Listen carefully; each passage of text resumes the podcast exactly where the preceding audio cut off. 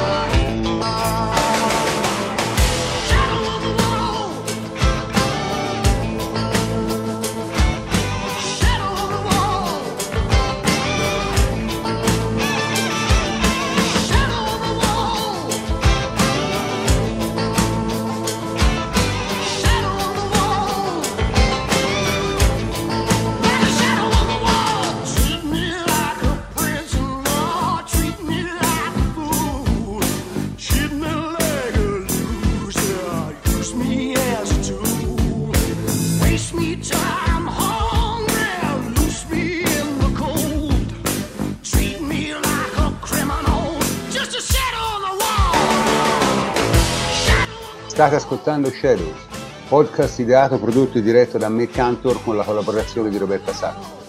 Parleremo di calcio in modo possibilmente leggero, ma sempre tenendo in considerazione i fatti che sono l'unica guida nel regno delle ombre.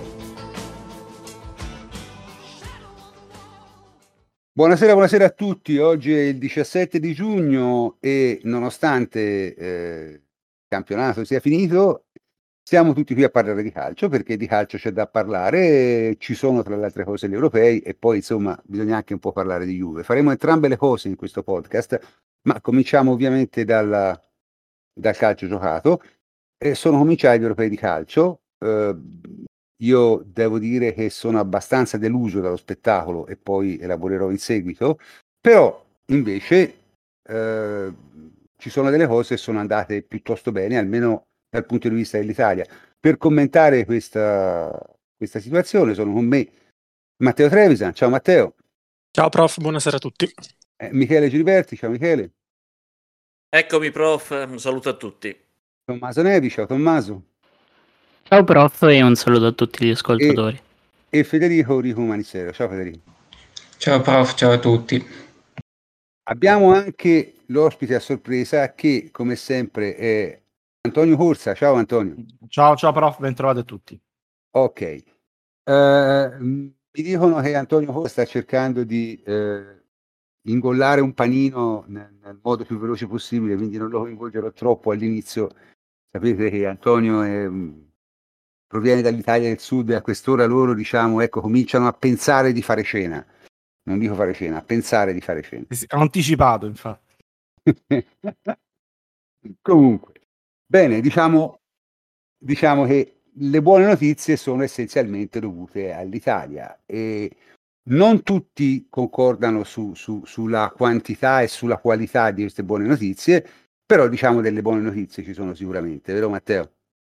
Sì, sì, eh, sono sicuramente buone, è già, è già qualcosa. Poi il livello di bontà è opinabile, però eh, due partite, insomma, la premessa è che siamo l'Italia che pochi anni fa andava a casa con la Svezia giocando due partite ignobili, oggi abbiamo passato il girone con tutti i dovuti scongiuri ragionevolmente come primi classificati e veniamo da una striscia di risultati notevolissima perché sono 9-10 vittorie di fila e 9-10 partite che non subiamo reti, comunque partite in quest'ordine di grandezza di numeri, quindi bene, sicuramente bene.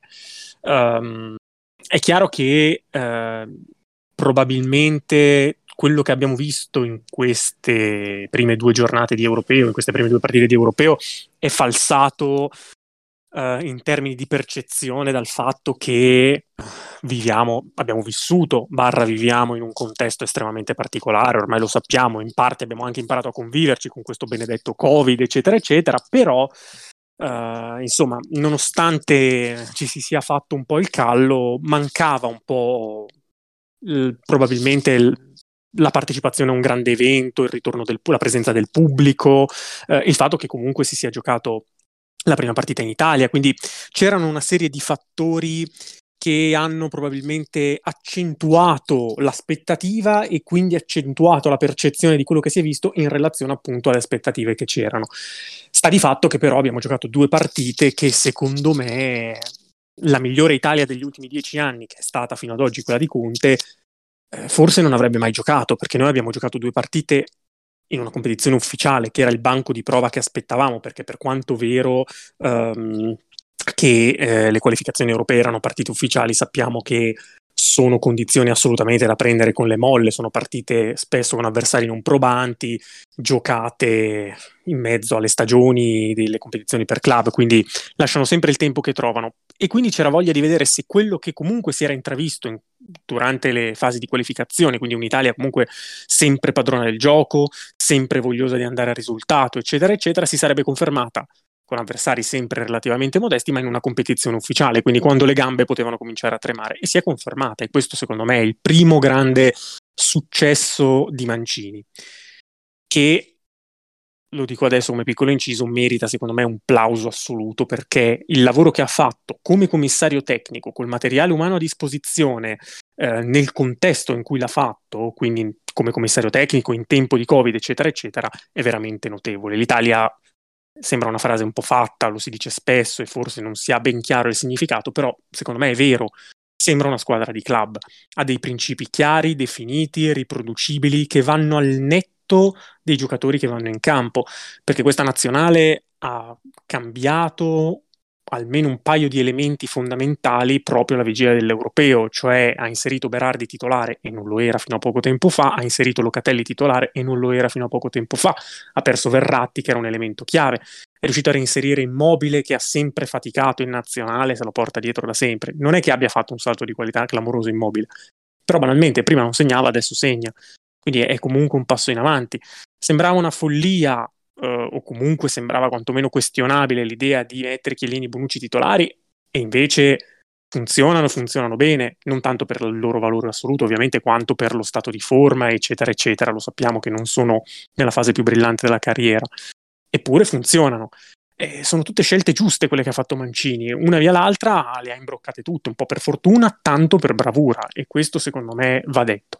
Contraltare è che abbiamo giocato contro Turchia, che ha fatto una partita francamente ignobile al netto del loro valore, e Svizzera, che secondo me invece è stato un test un po' più probante, perché comunque non è una brutta squadra. È chiaro che manca il banco di prova del top team, quindi la Francia, il Belgio, l'Inghilterra, la Spagna, la Germania, quelle che saranno, saranno.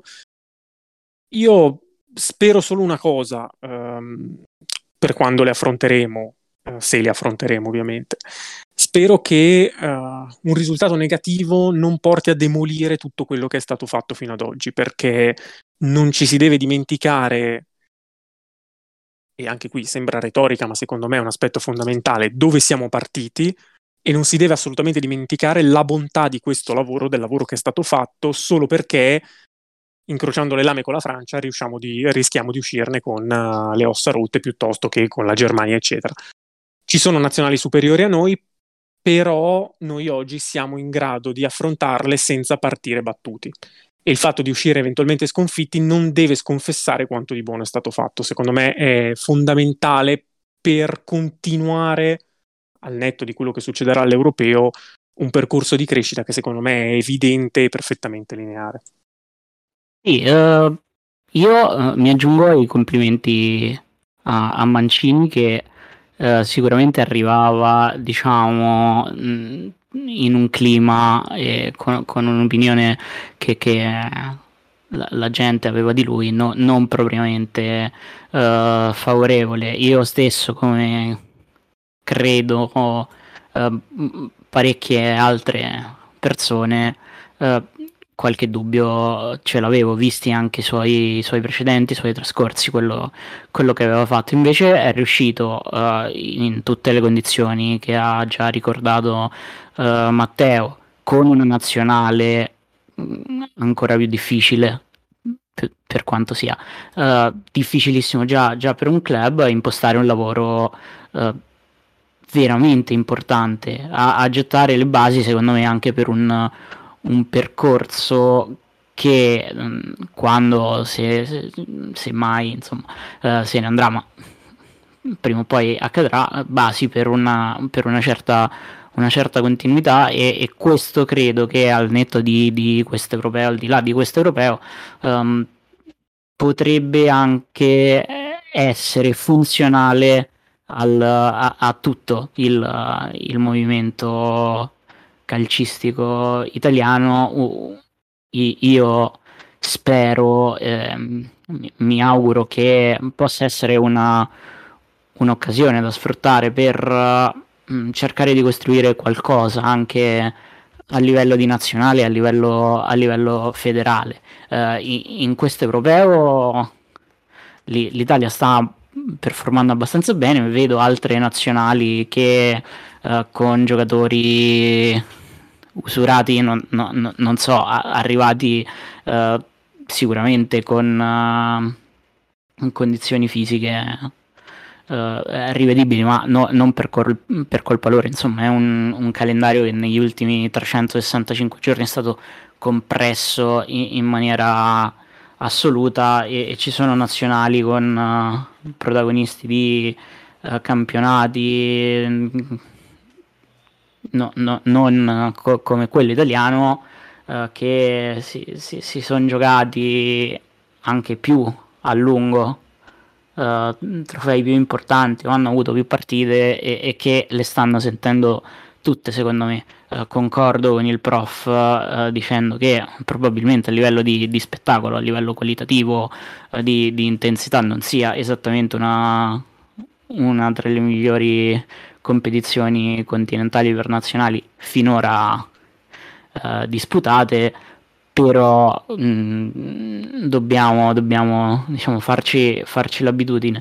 Uh, per quanto riguarda l'Italia e, e sugli azzurri chiudo, mm, non so, mm, c'è, c'è, un grande entusiasmo e ovviamente è giustificato, mi, mi, sentirei di dire che, che, che, sia giustificato per il punto di partenza de, del progetto di, di, di Mancini, per dove siamo ora, per quello che, che, abbiamo dimostrato in campo in queste due partite, però credo che uh, sfide più probanti possano un po' spezzarci le reni, ecco, e, um, è, è, una nazionale che come tanta gente molto più brava di me ha, ha già sottolineato è uh, com- quasi come un'orchestra, non ci sono individualità pazzesche uh, ma un, un gioco, un lavoro corale che però in partite secche, in partite uh, che si andranno a decidere uh, probabilmente per dettagli con stanchezza, uh, po- potrebbe un pochino ecco, trovare, trovare qualche, qualche muro. Penso oggi, ad esempio, al Belgio che ha fatto un, uh, un primo tempo veramente inspiegabile contro, contro, la Danimarca, in cui ha sofferto mm, enormemente, in cui è stato, è stato messo sotto dal punto di vista dell'intensità. Poi è, è entrato Kevin De Bruyne che è un giocatore assolutamente domina- dominante, superiore e, e ha spazzato via con, con due giocate con, con, due giocate assolutamente da, da fenomeno la, la, la nazionale, nazionale, danese che io alla vigilia avevo anche dato come una delle possibili sorprese perché eh, secondo me un connubio di uh, qualche di un po' di qualità uh, di esperienza con giocatori giusti maturi poi è successo quello che è successo con, uh, con Eriksen e credo che un episodio del genere possa condizionare la competizione, ma ovviamente a chi se ne frega a quel punto de, de, dell'europeo e della, della competizione. Speriamo che insomma volga tutto per il meglio per, per lui come, come sembra. Uh, per il resto chiudo. Mh, dicendo che secondo me la, c'è, c'è, la Francia che è una nazionale assolutamente superiore per qualità, mh, per uh, profondità della rosa, per uh, esperienza, per conoscenza reciproca. I giocatori ormai sono un gruppo storico uh, di, di, di livello altissimo e credo che per le altre ci sarà veramente poco, poco da fare e che sotto la Francia secondo me c'è, c'è, il Portogallo con una squadra nettamente più forte che uh, quella campione d'Europa e, e, che secondo me nonostante abbia leggermente faticato con, uh, con l'Ungheria mh, mm, potrebbe avere buone, buone chance uh, di quantomeno arrivare vicino al, al bis uh, consecutivo, anche perché se facendo calcoli tutto va come dovrebbe andare, mm, si troverebbe dall'altra parte del tabellone rispetto alla Francia, quindi io la butto là, mi butto in un pronostico e, e dico che una possibile finale potrebbe essere Francia-Portogallo. Eh, l'abbiamo buttata, l'è toccata piano, come si dice. Va bene, io mi iscrivo al club di quelli che non credevano in Mancini, era un club penso abbastanza folto, ora penso non sia rimasto più nessuno. Però voglio anche motivare la, insomma, la mia, il mio primo pensiero, poi ovviamente ho cambiato idea.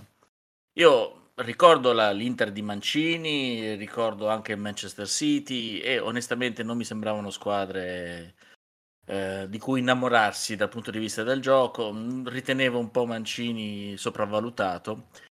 E anche se forse il ruolo di commissario tecnico ehm, poteva essere effettivamente adatto a lui, come lo sta dimostrando. Quando il nome di Mancini era stato accostato più volte alla Juventus, ho detto per carità, ho pensato, pardon, per carità, speriamo di no.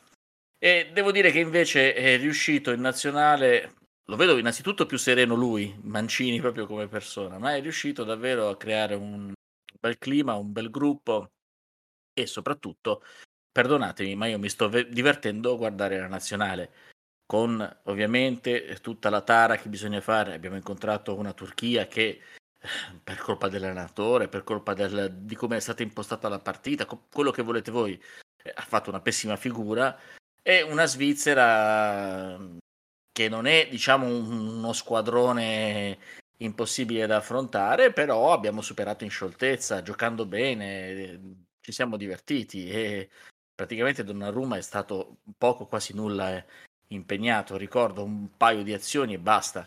Quindi quello che mi piace è che c'è un bel clima da, verso la nazionale italiana, forse anche un po' troppo entusiasmo, e questo potrebbe essere un problema, e credo che forse al di là di, della Francia, che è davvero uno squadrone impressionante, cioè, mi ha fatto una notevole impressione di vederla giocare contro la Germania, sembrava davvero la Germania sbattere contro un muro. Ecco, io scriverei anche l'Italia come eh, bel gioco, anche da vedere, come una bella squadra con un gioco corale, e poi non lo so come andrà a finire, adesso eh, eh, dipenderà molto da, da chi ci capiterà ovviamente superati i gironi e poi eh, i tornei di questo tipo hanno sempre un'alea, eh, noi lo sappiamo bene come i Juventini, quindi vedremo un po'. Eh, le altre partite in effetti non sono state molto belle, ecco perché volevo sottolineare proprio da questo punto di vista come la nazionale italiana sia divertente da vedere. Allora, dico due parole io. Io, diciamo, sono d'accordo solo su una cosa di quello che avete detto, cioè sui meriti che bisogna dare a Mancini, perché l'Italia ha sicuramente una caratteristica, anzi due caratteristiche molto valide. La prima è che è capace di battere nettamente, senza problemi, le squadre inferiori e quelle, diciamo, un poco sotto o del suo livello. E è capace di batterle anche giocando delle partite guardabili, il che effettivamente è un, un plus perché io a guardare la nazionale di solito mi rompevo l'anima in maniera incredibile, invece sono riuscito a guardare queste due partite dall'inizio alla fine senza troppi problemi. Il, qui si parla molto di Mancini, però bisognerebbe parlare almeno altri, di altre due persone che sono sicuramente Gagliardi e Viscidi, che sono un po' quelli che hanno creato insomma, questa squadra qui, che però secondo me ha un problema. Il problema è che è una squadra di un livello tecnico veramente basso, cioè l'Italia, io credo che ci siamo scordati i campioni che avevamo un tempo. Perché se si arriva a esaltare Berardi o Locatelli vuol dire che siamo veramente messi male da quel punto di vista lì. È una squadra che ha una buona difesa, un centrocampo piuttosto mediocre e un attacco impresentabile. Poi è organizzatissima, gioca bene, ma anche in una partita come ieri sera che hai dominato, io ho visto delle cose a livello tecnico agghiaccianti, agghiaccianti, cioè veramente agghiaccianti. Lo stesso Berardi che è stato esaltato ha fatto una cosa buona sul gol e 20 idiozie galattiche dal punto di vista del gioco del calcio.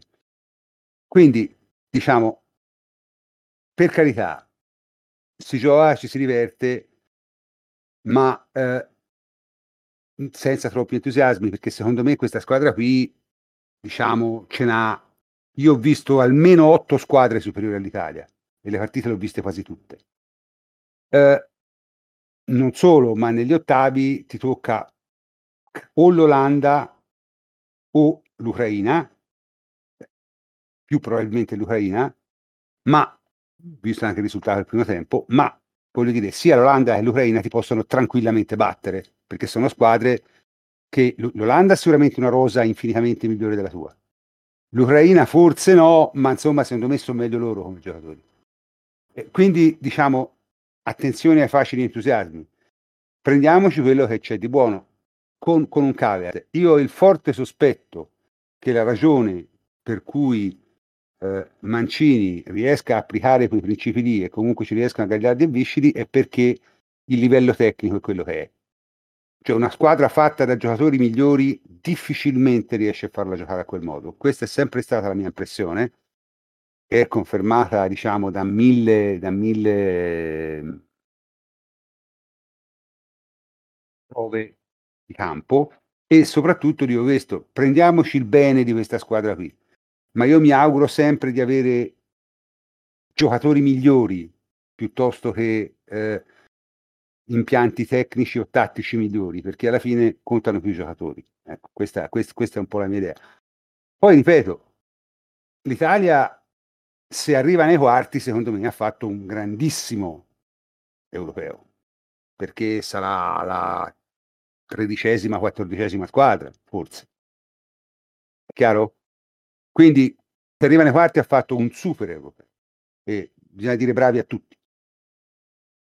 Ma guarda, prof, in, scusami, scusatemi, sono abbastanza d'accordo soprattutto sulla conclusione, cioè uh, a livello di singoli giocatori, a livello di individualità, non siamo superiori, slash, siamo inferiori a lì si può opinare sicuramente la Francia, sicuramente la Germania, al 99% la Spagna, gli altri sì, sull'Olanda alcuni giocatori, però anche l'Olanda ha dei giocatori abbastanza rivedibili, ma comunque, al di là delle singole squadre a cui siamo superiori o inferiori. Quasi tutti rivedibili. Sì, sì, no, no, ma siamo d'accordo, siamo d'accordo, mm, ma non è tanto quello, è che e sono molto d'accordo sul fatto che, ma poi forse è un argomento che toccheremo anche parlando di Juve, è più facile o comunque è più possibile creare un'identità di gioco forte quando hai giocatori tra virgolette plasmabili. I giocatori plasmabili sono quelli che non hanno uno spessore tecnico, esperienziale, psicologico tale da decidere loro come giocare, in buona sostanza. Noi non li abbiamo e questo ci fa gioco perché un allenatore carismatico come Mancini, supportato da tecnici de- del mestiere competenti, è stato in grado di creare quello che ha creato. Detto questo, l'unica cosa cui non sono d'accordo in senso assoluto um, è la questione um, di cosa preferire. Per due motivi. Da un lato non siamo nella posizione di preferirlo, quindi non è che stiamo, non è che Mancini abbia, per esempio, per costruire una squadra come lui l'ha immaginata, come, Gaglia- come Gagliardi e Viciti l'hanno immaginata, eh, ha rinunciato a chissà quali giocatori. Lui ha portato dentro il meglio che aveva, cioè questi siamo. Quindi non c'era una via diversa a quella di creare un impianto che compensasse le lacune tecniche. Quindi esserci riusciti è due volte meritorio perché non avevi scelta e sei stato bravo a farlo. Dall'altra parte se fossimo su un, lu- su un campionato lungo, se fossimo su 40 partite sarei d'accordo, probabilmente i singoli giocatori sei più sicuro che ti portino alla fine, cioè avere giocatori forti al netto del sistema con cui giocano ti porta più probabilmente in fondo. Su una competizione breve che conta tanto di singoli momenti in cui il fattore imprevedibilità, in cui il fattore durata, in cui il fattore entusiasmo, in cui il fattore um, resistenza sui 90 minuti incide molto di più che su un, un campionato di 38 partite, non sono così convinto che faccia tanta differenza, cioè c'è meno possibilità che la Francia, per dire la Francia che è ovviamente il riferimento, ti distrugga in singola partita di quante ce ne sono che lo faccia su 38 partite, a prescindere dal fatto che ti scontri una o due volte con loro perché su 38 partite la superiorità viene fuori. Su singola partita, se giochiamo come Dio comanda, come stiamo facendo, con la stessa anche, tra virgolette, arroganza di provarci in barba all'avversario che abbiamo di fronte, secondo me possiamo giocarcela. Quindi non, non è necessariamente uno svantaggio essere, non necessariamente, diciamo, è essere meno forti in senso assoluto, ma probabilmente più organizzati e più organici a livello di sistema di gioco. Non è necessariamente un minus, secondo me. Ma dunque, io non sono molto d'accordo, nel senso che secondo me, diciamo, è chiaro che l'Italia, non avendo giocatori, perché i giocatori, hai detto giustamente bene te, non li ha, non aveva altra scelta. Perché è chiaro se, se te non facevi così, facevi la figura da zozzone del calcio, come stanno, hanno fatto una decina di nazionali buone a questo, a questo eh, europeo. No? Si sono viste delle cose veramente indecenti. E, e, quindi sicuramente questo è quello che... Però, ripeto, io mh, non riesco a entusiasmarmi più di tanto perché vedo i giocatori e i giocatori francamente mi danno, mi danno poche, come posso dire, non mi comunicano un grande entusiasmo, ecco, non mi pare una nazionale che, che comunichi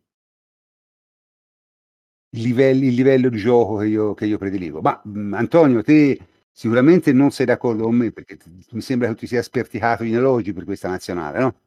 Allora, guarda, prof, da dove cominciamo? Io, io non sono d'accordissimo quando dici che essere meno forti sia un vantaggio per allenare una squadra.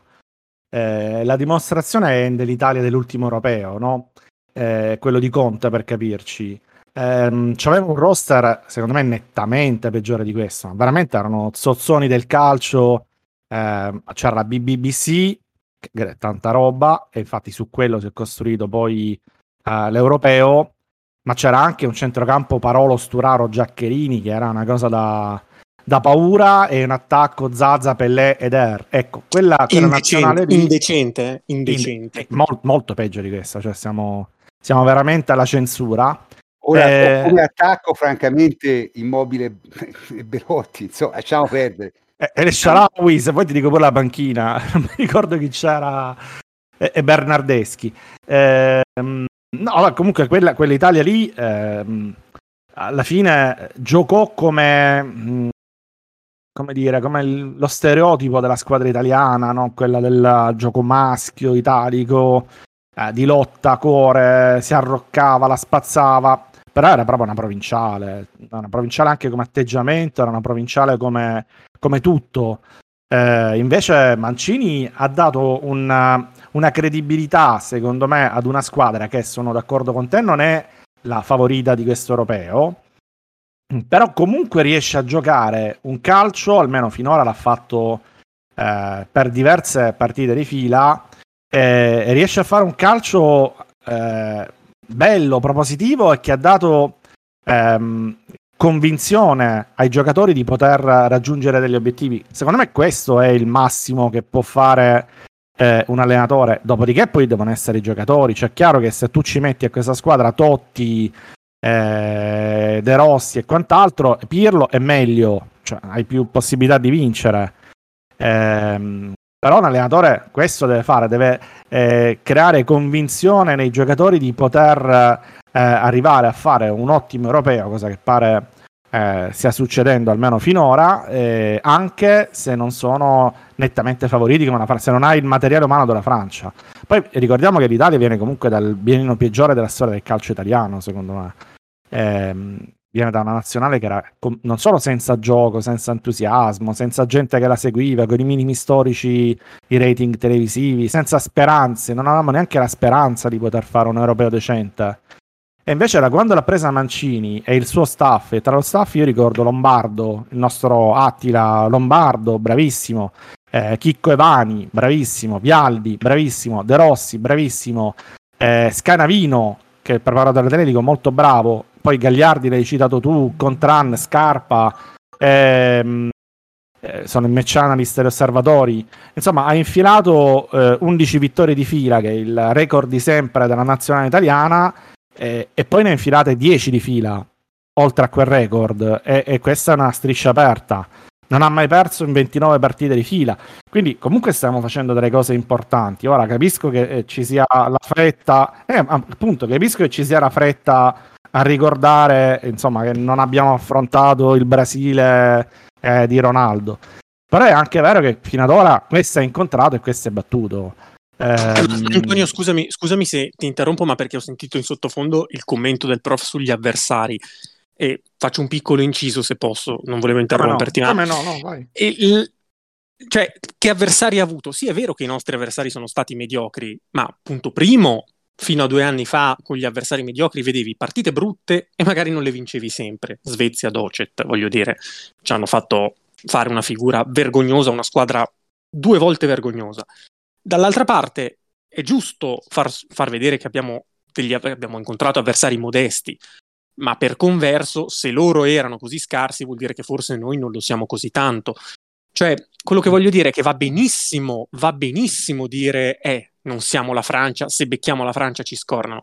È per carità di Dio, però ehm, non aggiunge nulla alla discussione il fatto di dire la Francia è più forte. Certo che la Francia è più forte. Prendete la formazione degli 11 esclusi, guardate, guardateli, quelli potevano vincere l'europeo serenamente. Certo che la Francia può scornarci. Il punto è che noi siamo arrivati a una situazione per cui, a titolo personale, se domani mattina, domani o quando sarà, si giocherà Italia-Francia, Italia-Spagna, Italia-Germania, io non penso questi ci aprono in due come un cocomero. Io penso, probabilmente ci buttano fuori, ma gliela faremo sudare. È una cosa scarsa rispetto al 2006? Sì. Siamo peggiorati rispetto al 2006? Sì. Però bisogna guardare i passi avanti rispetto al 2016, rispetto al 2018, che secondo me sono enormi anche a livello di giocatori che presentiamo che sono nettamente superiori, perché noi, Italia-Svezia, abbiamo giocata mettendo Gabbiadini titolare.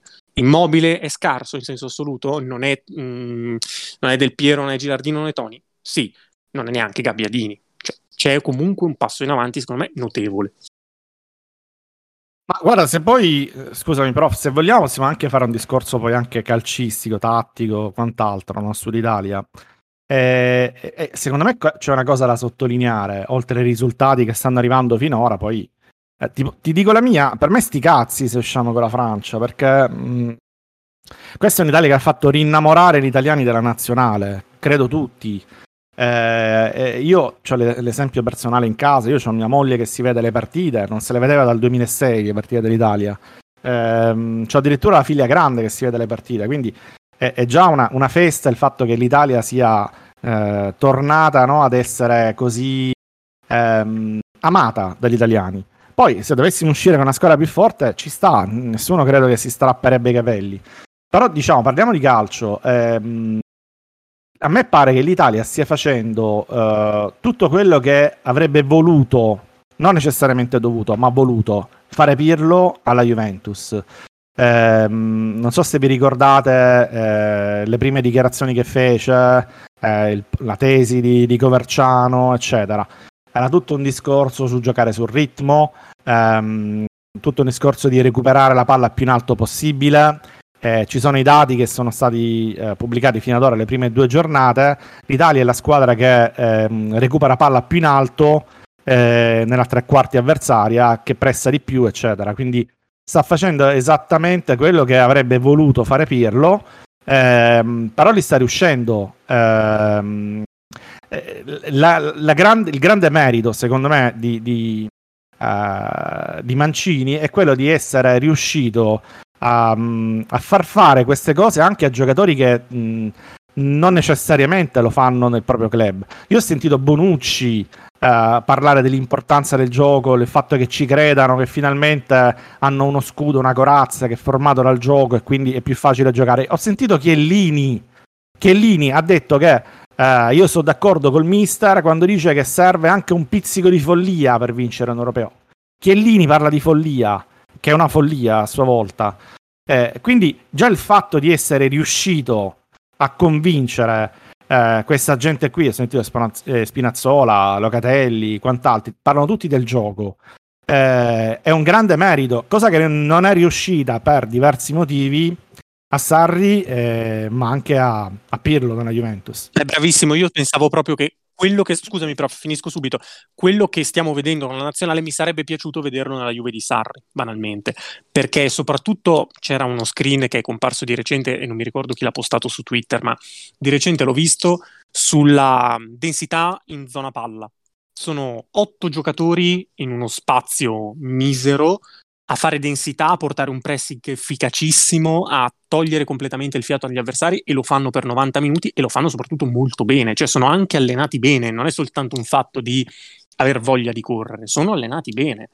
Poi eh, certo che siamo quelli che siamo, certo che ci ritroviamo con Chiellini titolare a 38 anni, Bonucci che sta su una gamba, eh, Florenzi che è stato ripescato per fortuna dal Paris perché altrimenti era un giocatore che in Italia non aveva più mercato, Immobile che è immobile, cioè per carità queste sono ovvietà, però è ancora più meritorio vedere una nazionale che comunque ti tiene attaccato allo schermo.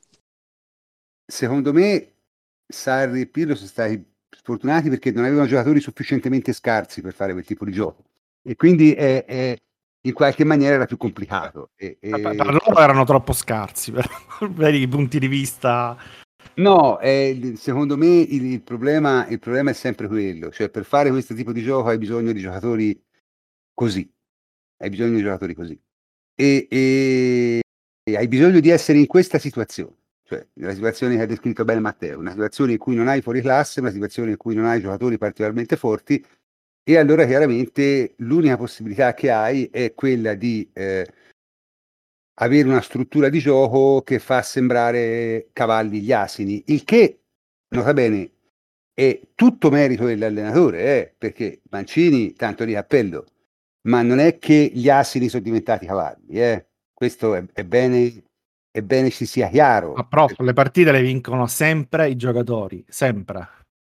Le partite sempre. le vincono i giocatori eh, devi avere giocatori forti. Devi avere giocatori forti. Senza giocatori forti non vinci.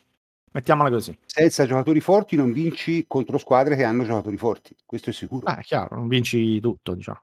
Eh, questo è sicuro. Ma diciamo che l'organizzazione, e l'Italia è il caso tipico, eh, che ti permette di eh, arrivare, diciamo, a fare bene al tuo livello.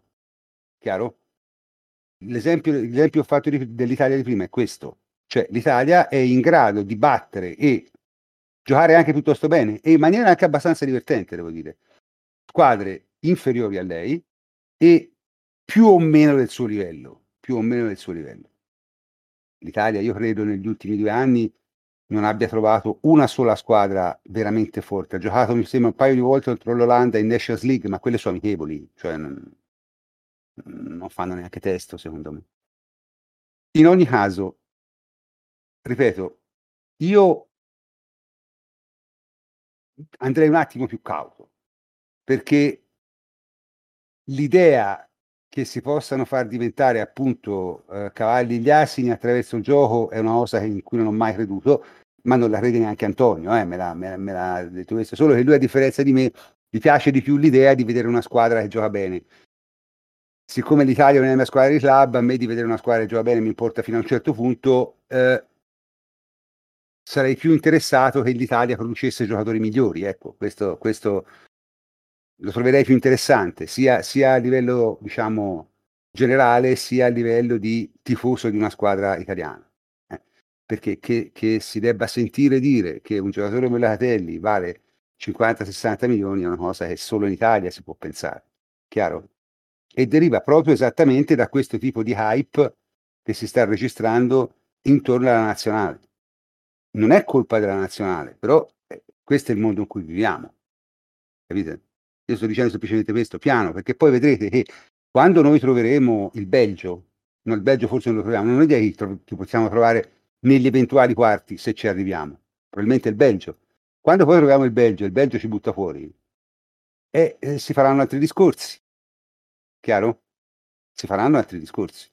Questo Ah, prof, ma sui discorsi giornalistici possiamo scrivere un libro, cioè eh, gli stessi che stanno esaltando il gioco dell'Italia sono quelli che eh, fino a, a due o tre settimane fa ehm, quasi eh, facevano le campagne contro la costruzione del, de- dal basso, contro il bel gioco, contro eh, la- il difendere alto, eccetera, e ora stanno esaltando l'Italia, quindi insomma lascia sempre il tempo che trova. Il, giornalis- il giornalista deve fare polemica, quindi quando c'è un qualcosa che, che- che funziona devi andare a distruggerla. Eh, se parliamo di giornalisti, ovviamente, non mi riferisco a te. Quindi quella narrativa lì della- del fatto che ora si stia esaltando l'Italia è fatta apposta, cioè ti esaltano perché poi quando cadi ti fai più male. Certo. La conosciamo questa dinamica. Certo, certo. No, io, io, io dico solo questo, ecco, vorrei che perlomeno noi che siamo qui a commentare non si perdesse di vista il fatto che la nazionale è composta da giocatori quasi tutti molto modesti, quasi tutti. Gli unici due giocatori veri di livello internazionale che hai sono in difesa e sono vecchi. Il resto è roba sì, senso il che aggiunge ancora di più meriti a Mancini, eh, perché ripeto, io vi eh, le- le- Mancini è, è in- incriticabile, incriticabile. Poi se riesce a farmi vedere, io so- credo siano le prime due partite della nazionale che io guardo per 90 minuti negli ultimi E pure io, pure io. molti anni, molti anni. Quindi se riesce a tenere me interessato a quello che fa la sua squadra in campo per 90 minuti, vuol dire che tutto sommato ha costruito qualcosa di buono. Ma l'importante è che ci si ricordi tutti molto bene di che cosa è fatto quel qualcosa di buono. E questo mi pare stia un po' sfuggendo di mano. Stia un po' sfuggendo di mano, perché si sta perdendo di vista il livello dei giocatori che mettiamo in campo. E forse ci si scorda i giocatori che avevamo una volta, ecco, c'è, c'è- c'è anche questo. Bene, direi che eh, della nazionale abbiamo parlato abbastanza, vogliamo parlare un attimo delle altre squadre, comincio io, guarda. Allora, questa eh, edizione a 24 squadre è una roba indecente, cioè si sono viste, sono visti i rizzozzoni del calcio che io non avevo mai, mai visto in un campionato europeo. Eh, di solito sono cose che si vedono nei mondiali, queste qui, no? Gli europei avevano una tradizione di avere insomma un livello medio piuttosto alto. La- L'aver aggiunto otto squadre, secondo me, ha abbassato il livello della competizione in modo drastico e ha in un certo senso anche svuotato di significato i gironi, perché se te su 24 squadre ne elimini solo 8 dopo hai giocato non so quante partite, 50 partite, fa abbastanza ridere, insomma.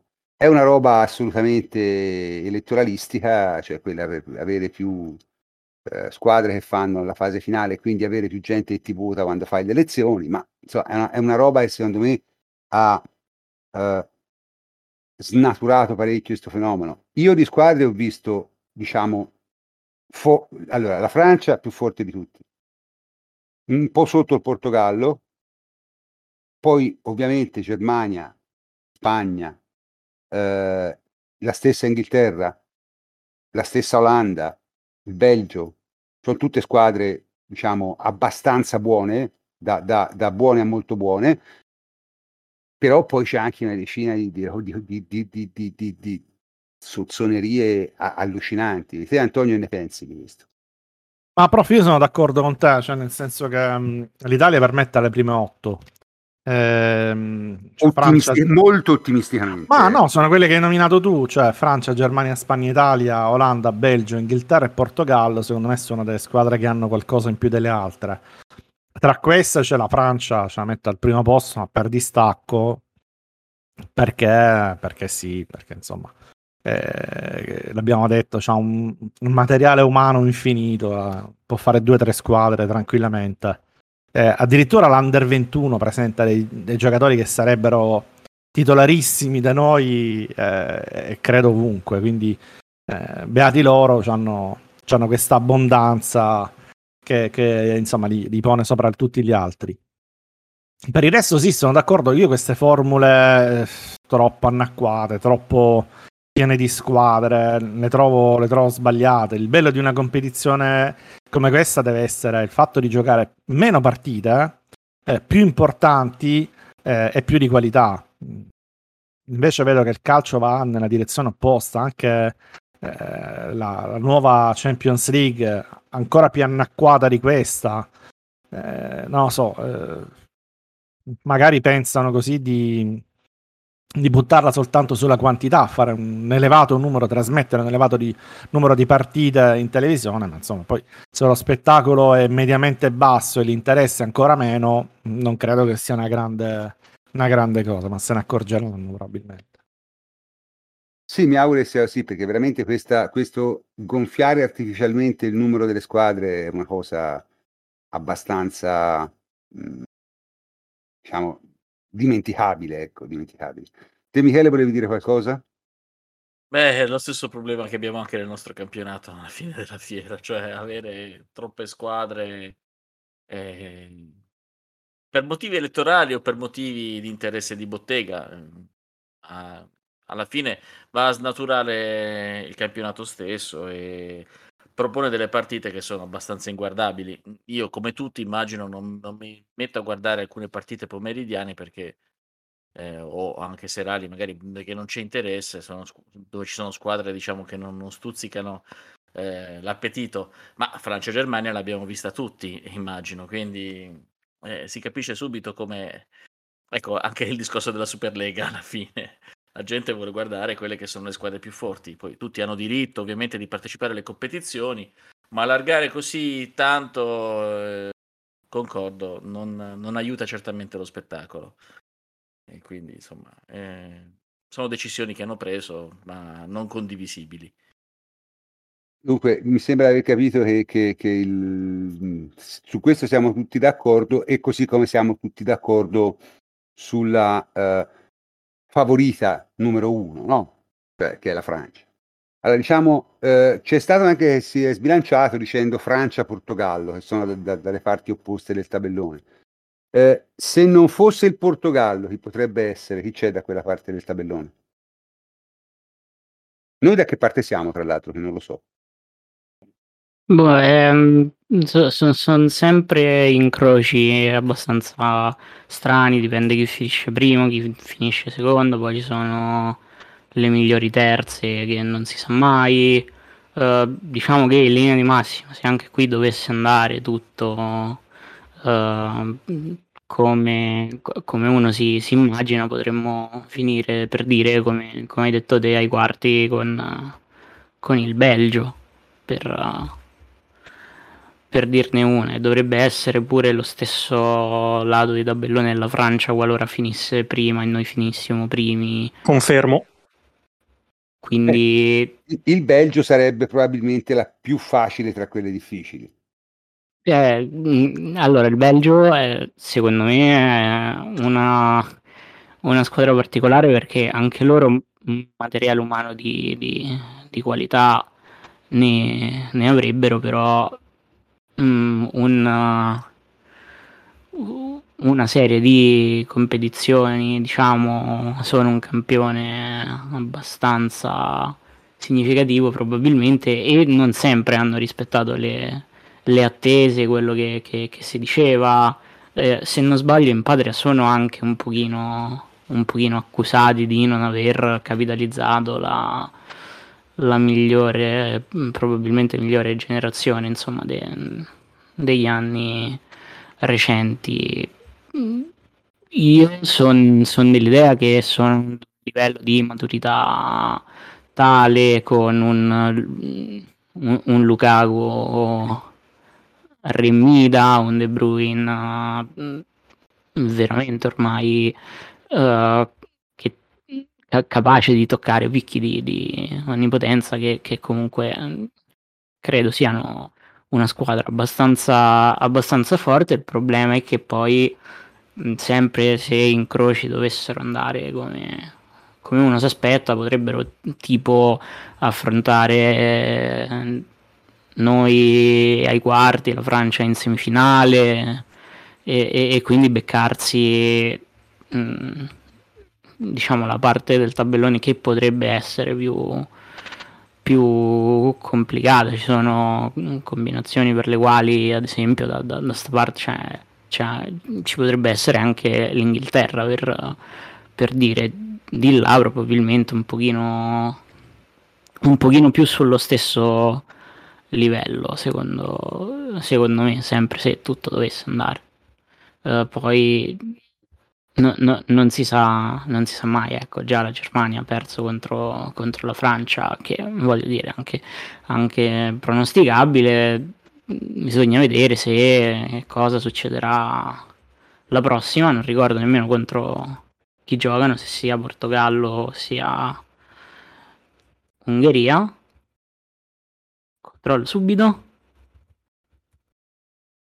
E con il Portogallo quindi c'è già una insomma una situazione delicata potrebbe essere quindi mh, mm, non so.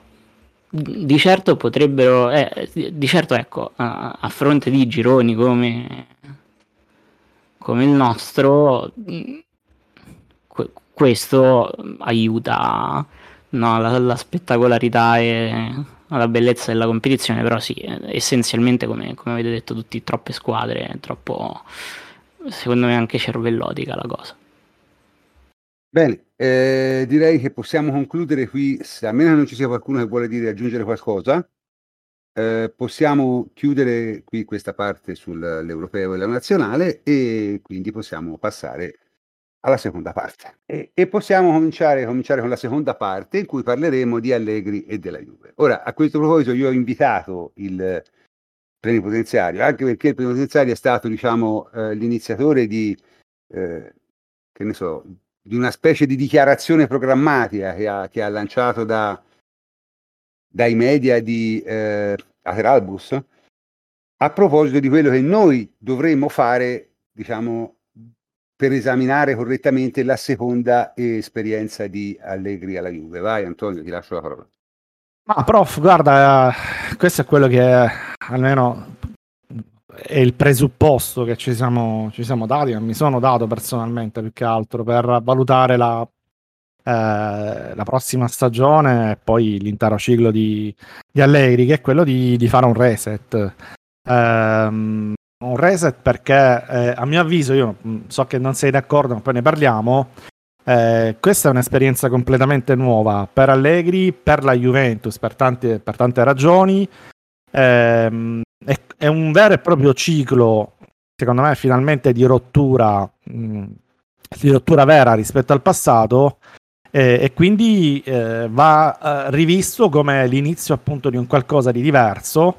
Perché dico questo? Perché ehm, è vero che la prima parte, eh, i primi dieci anni di eh, presidenza Andrea Agnelli eh, sono stati eh, caratterizzati da una continuità di vittorie, ma io non ne faccio una questione di vittorie, ne faccio più una questione di giocatori. Um, allenare eh, una Juventus che si fondava sulla BBBC, um, ehm, inizialmente su Pirlo, Vidal, Pogba, Marchisio, questo tipo di giocatori poi sono stati cambiati no? in Pjanic, Mandzukic, Higuain, Kedira, eccetera. E questa diciamo è una seconda fase della Juventus.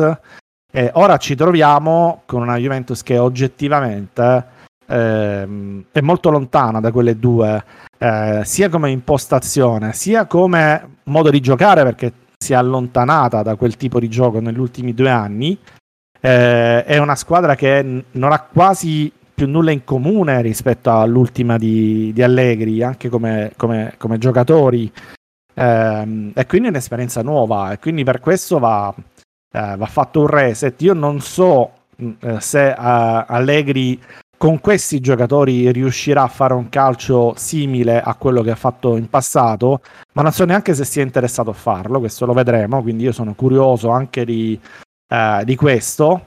È vero, come dice qualcuno, che Allegri ha allenato anche delle squadre in maniera diversa rispetto a come ha allenato la Juventus dei suoi cinque anni. E proprio per questo vedremo quello che riuscirà a fare con dei giocatori che sono comunque diversi rispetto a quelli che aveva la, nella sua prima esperienza. Quindi, eh, niente, semplicemente secondo me bisogna eh, spogliarsi di un po' di pregiudizi, perché a prescindere di quello che che è il giudizio, io per esempio posso dire che mh, mm, probabilmente non lo avrei richiamato, eh, ma questo non vuol dire nulla, vuol di- non vuol dire che eh, si debba giudicare no, già a prescindere a priori eh, sia Allegri sia pensare di capire eh, senza neanche sapere quali saranno i giocatori, perché siamo in alto mare totale anche con il calciomercato, con le notizie di calciomercato quantomeno, eh, pensare di pretendere di capire no, quello che sarà il gioco di, di Allegri. Non lo so, vedremo. Eh, sono molto curioso, devo dire la verità. E sono contento però di un, di un fatto, cioè del fatto che la Juventus abbia investito finalmente in maniera chiara, eh, sia andata verso una direzione in maniera chiara, compatta, decisa, eh, dando un quadriennale eh, che è una dichiarazione di intenti importantissima, è più di un ciclo dirigenziale, perché sappiamo che la Juve i cicli dirigenziali sono di tre anni, quindi dare un quadriennale ad un allenatore è qualcosa che insomma eh, di, di, di, importante alla Juventus. Eh, sappiamo sicuramente che è stato voluto da Andrea Agnelli, rivoluto da Andrea Agnelli, e quindi sappiamo che c'è, almeno da questo punto di vista, una eh, unione di intenti tra la presidenza e lo staff tecnico. Eh, il dirigente Paratici ehm, che probabilmente è, è, è stato, mh, mm, cioè, sicuramente è stato quello che ha, ha cacciato, esonerato Allegri, è stato a sua volta eh, eh, non rinnovato ecco, dalla, dalla, Juventus e quindi ehm, si è spianata la porta per questo nuovo ciclo e comincia con eh, una dichiarazione di unità di intenti, chiamiamolo così, da parte della Juventus, che ha fatto capire che quello, questo è quello che vuole, si è mossa in maniera coerente per arrivarci. Anche Allegri eh, è rimasto fermo perché probabilmente anche lui voleva tornare alla Juventus. Ci è riuscito e ora comincia un nuovo ciclo. Eh, ma per me non è il continuo del primo, è una cosa completamente diversa e appunto per questo sono curioso. Poi se andrà male, eh, chi ha preso le decisioni se ne assumerà le responsabilità, noi saremo lì a commentarlo, però insomma, per me è una cosa completamente diversa. Guarda Antonio, ti rispondo subito, nel senso di dire, ok, è evidente, no? Nel senso, Allegri ha giocato a quel modo alla Juve perché aveva la BBC, cioè è la cosa più esatto, ovvia. Esatto, quello che ti dicevo prima, quindi non è, non è, necessariamente detto che debba rifare la stessa cosa. E secondo me non, non rifarà assolutamente la stessa cosa. È per quello dicevo bisogna spogliarsi da un po' di pregiudizi perché magari ci sorprende, magari trovi... vediamo delle cose che non ci aspettavamo. Io personalmente non mi aspetto nulla, nel senso che non ho idea di come giocherà, ma sono sicuro che giocherà, sceglierà un modo di giocare in rapporto ai giocatori che ha, come ha sempre fatto nella sua carriera. Perché eh, Allegri sappiamo tutti che è uno che parte dai giocatori, eh, a differenza di altri. Questo può piacere o può non piacere. Io ritengo che una, se ti hai giocatori di alto livello come sono quelli che alla Juve sia meglio partire dai giocatori, ma questa è la mia opinione ovviamente, altri la pensano diversamente, quindi sicuramente lui partirà dai giocatori che ha e cercherà di fare un gioco intorno ai giocatori che ha. Se avrà successo o no, non lo so, certo è che quello che è successo due anni fa comincia a somigliare parecchio, parecchio, parecchio a una deviazione dalla norma. Deviazione che è stata, diciamo, ampiamente pagata da eh, quelli che di quella deviazione sono stati favorevoli. E secondo me ha molto poco a che vedere col, col sistema di gioco, ha più a che vedere con, con, con, altre, con altre cose, insomma, con altre cose. Io, da un altro punto di vista, non sono del tutto contento che sia stato richiamato Allegri, sebbene sia uno degli allenatori che stimi più di tutti, E non sono contento perché io non ero contento nemmeno quando richiamarono Lippi, perché secondo me nelle cose bisogna andare avanti, non tornare indietro. Eh, ma era anche il motivo per cui forse non l'avrei chiamato io, non l'ho specificato, ma era esattamente questo, perché insomma, pensavo che si potesse mettere da parte non, il passato e guardare, provare a fare qualcosa. Se non ci riesci è un, fall- è un, è un fallimento per me. Cioè il fatto di non essere riusciti ad andare oltre Allegri è un fallimento della Juventus. Il problema è che non c'era, cioè, allora, se si vuole che la Juve sia allenata da un allenatore di un certo livello, non è che c'era tanta roba disponibile in giro, eh?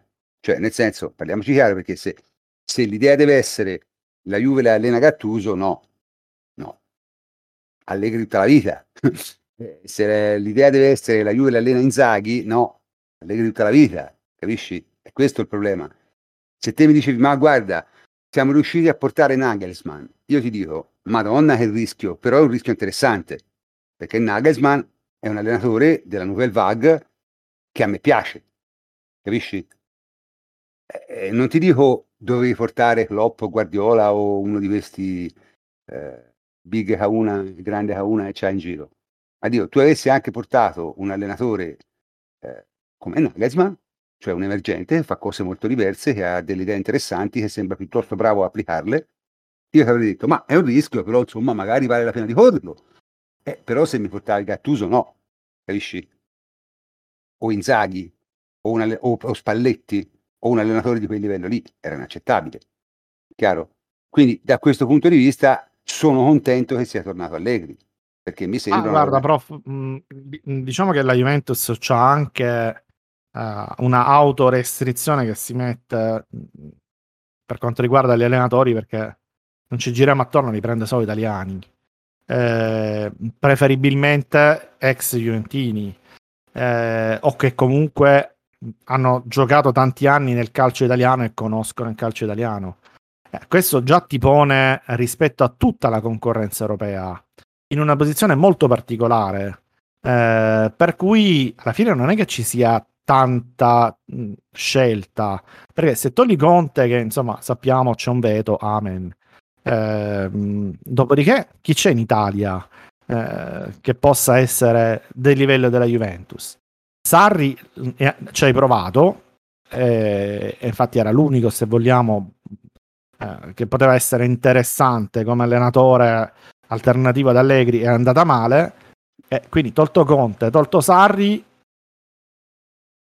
non c'è molto. O ti inventi un Pirlo, o devi andare per forza su questi profili che sono i Gattuso, i Simone Inzaghi, eh, i De Zerbi non verranno mai alla Juventus, però devi per forza andare su questo, come dire, mh, su questi giocatori da, da, da medie squadre italiane e sperare che possano fare un salto di qualità alla Juventus.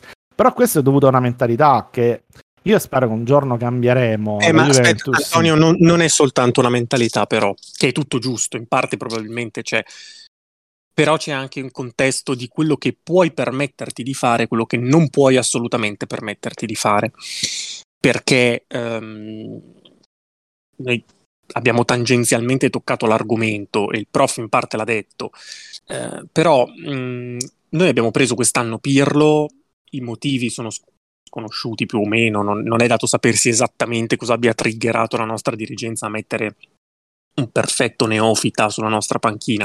In realtà si sa benissimo, eh Matteo, ma insomma, lasciamo perdere. Ma sai, con certezza, vabbè, allora diciamo che lo ignoro io, ignoro le certezze, ma a prescindere da quello che non è tanto rilevante come motivazione, il punto è che noi mettendo uno che non era scafato per fare quel mestiere, abbiamo rischiato di perdere il quarto posto con una squadra che doveva minimo, ma stando bassi, eh, competere per il campionato a livello di rosa. Non è ovviamente solo colpa di Pirlo, per carità di Dio, però ti dimostra che ehm, un allenatore mh, non adatto è in grado di fare comunque dei danni, fermo restando che per me Pirlo non ha delle colpe così grosse, però resta il fatto che anche rispetto a Sarri, che era mal sopportato dallo spogliatoio, che non si è mai integrato, che non è stato supportato dalla società, eh, il salto indietro in termini almeno di risultati si è visto. Il punto è questo, in questo momento storico noi abbiamo una rosa eh, che per il 90% del problema è rappresentato da Cristiano Ronaldo perché è quello che costa di più, che non può permettersi di non vincere, non può permetterselo a livello economico, non può permetterselo a livello di prestigio, non può permetterselo sotto nessun punto di vista. Cioè la rosa che c'è in questo momento non è solo Cristiano Ronaldo, è Dybala che prende 7 e vuole 10, è la presenza stessa di Chiellini, è Alexandro, 31 anni, che ha un palmarès, un curriculum che ti impone eh, di vincere, non solo lui, ma l'insieme, è Arthur che hai valutato 72 milioni, è Danilo che hai valutato 60 milioni, cioè è una squadra pesantissima a livello di ingaggi, a livello di costi di cartellino, a livello di prestigio in senso lato. Tu con questa squadra non puoi non vincere. E non vincere e addirittura rischiare la Champions significa un ridimensionamento che in questo periodo storico in cui non puoi neanche vendere, perché a noi tanto facciamo tanti discorsi su Ronaldo e forse di lui, lui lo toglieremo, ma non riusciamo neanche a piazzare Di Bala a un anno di scadenza di contratto perché ti tiene lui per le palle da un certo punto di vista, perché nessuno gli dà i soldi che lui chiede, noi non glieli possiamo dare e andrà, si spera di no, ma rischia di andare a scadenza. Cioè siamo in una situazione veramente di equilibrio precario e noi in questa situazione, secondo me, l'unica certezza che abbiamo è di dover vincere. Nel momento in cui per due anni hai provato a fare qualcosa di diverso e per un anno è andata come è andata ed è l'ultimo che si è trascorso, l'anno prima hai vinto, per carità, però ricordiamoci com'è andata, perché anche nel periodo di Sarri abbiamo giocato partite orrende e abbiamo faticato in maniera allucinante a vincere. Noi abbiamo avuto il primo periodo post-Covid, cinque partite fatte bene, ma poi abbiamo sudato, siamo arrivati tremanti alla partita in casa con la Lazio, che è stata quella decisiva, e grazie a Dio la Lazio era spompata, perché sennò rischiavamo comunque di riperderlo. Sono, crolla- sono crollate tutte, Matteo. Sono crollate, certo, no, no, sono, sono, sono crollate, crollate, tutte. tutte certo, tutte. certo che sono crollate, certo, assolutamente. E però, eh, se non... Cioè, visto che obiettivamente la pandemia è stato un evento obiettivamente impronosticabile e Dio solo sa cosa sarebbe successo a quella Juve. Io non ho la certezza che se non fosse scoppiato il Covid avremmo vinto, ma proprio per niente. E d'altro canto, lasciando perdere il campionato, abbiamo visto cosa è successo in Champions. Basterebbe quello, no? Cioè, il punto è, questa squadra deve, almeno per ancora qualche anno, vincere. Secondo me la Juventus sta prendendo tante decisioni potenzialmente giuste, ma con le tempistiche tutte sbagliate. Ha confermato Allegri quando forse doveva cambiarlo, cioè post finale di Cardiff, dove avevi toccato un Acme che una dirigenza con una super capacità di proiezione in futuro doveva capire che non si poteva migliorare da lì. Eri arrivato in fondo, però è difficile fare una colpa per non aver cambiato all'apice, è difficilissimo. Poi hai preso Ronaldo e lì dovevi fermarti, dovevi dire per i prossimi quattro anni, gli anni di contratto di un giocatore che pesa a bilancio come una squadra intera, tu devi massimizzare l'efficacia, non devi fare discorsi prendo il giocatore giovane, prendo l'allenatore di progetto, quello che darà un'identità, quello che sviluppa i giovani, quello che va al futuro. No, tu devi puntare e vincere, perché hai Ronaldo che te lo impone, non puoi fare diversamente, proprio solo a livello, anche solo a livello economico. E invece niente. Adesso che siamo all'ultimo anno di Ronaldo e che forse stai arrivando a liberarti di un ingaggio pesante, di giocatori prestigiosi e potresti finalmente puntare al futuro, riprendi un allenatore che per me, per definizione, oltre a essere un allenatore, come diceva il prof, passatemi il termine, deduttivo, cioè che parte dai giocatori e costruisce, è, anche un allenatore che però come, proiet- come capacità di sviluppare in senso di progettualità, quindi di futuro, di valorizzare i giovani perché negli anni successivi possono portarti a vincere, punta tantissimo sul presente. Cioè arriva in, quando doveva arrivare forse tre anni fa cioè nel momento in cui hai preso Ronaldo. A me sembrano tante decisioni giuste con tempistiche sempre sbagliate, cioè sempre a inseguire gli eventi piuttosto che anticiparli, che è un po' un peccato secondo me. Ma, Matteo, io sono parzialmente d'accordo, o meglio, sono d'accordo con te, eh, però ho l'idea, eh, l'impressione che l, anche se non ci fosse stato eh, Sarri, ma ci fosse stato Allegri al posto di Sarri, Allegri al posto di, di Pirlo, eh, Comunque non abbiamo costruito una rosa per vincere, per sfruttare Ronaldo. Quindi, a prescindere dalla scelta dell'allenatore, per me mm, va mm, spostato un po' più indietro eh, il timing di quando la Juventus ha cominciato a fare delle cose un pochettino così. E, e io mm, l'ho scritto, ho fatto degli articoli, insomma, ho la mia opinione su questo. Eh, la Juventus ha sbagliato diverse operazioni di mercato, ma proprio di strategia di mercato, per cui è arrivata a ingolfarsi eh, noi con Sari abbiamo avuto una, la squadra eh, forse più brutta eh, di tutto l'intero anno eh, ciclo di, di, Ronaldo, proprio nell'anno in cui dovevamo sfruttarlo meglio. eh, dopo il primo di ambientamento, dopo il primo no, in cui eh, avevamo provato a, a, a, vincere la Champions senza riuscirci, e poi si è ritrovato con una squadra che era impresentabile, perché ragazzi era una squadra impresentabile, cioè Pjanic che camminava in campo, Higuain con la panza davanti, cioè avevamo questo, questo, tipo di formazione e questo è un demerito della Juventus, della programmazione della Juventus.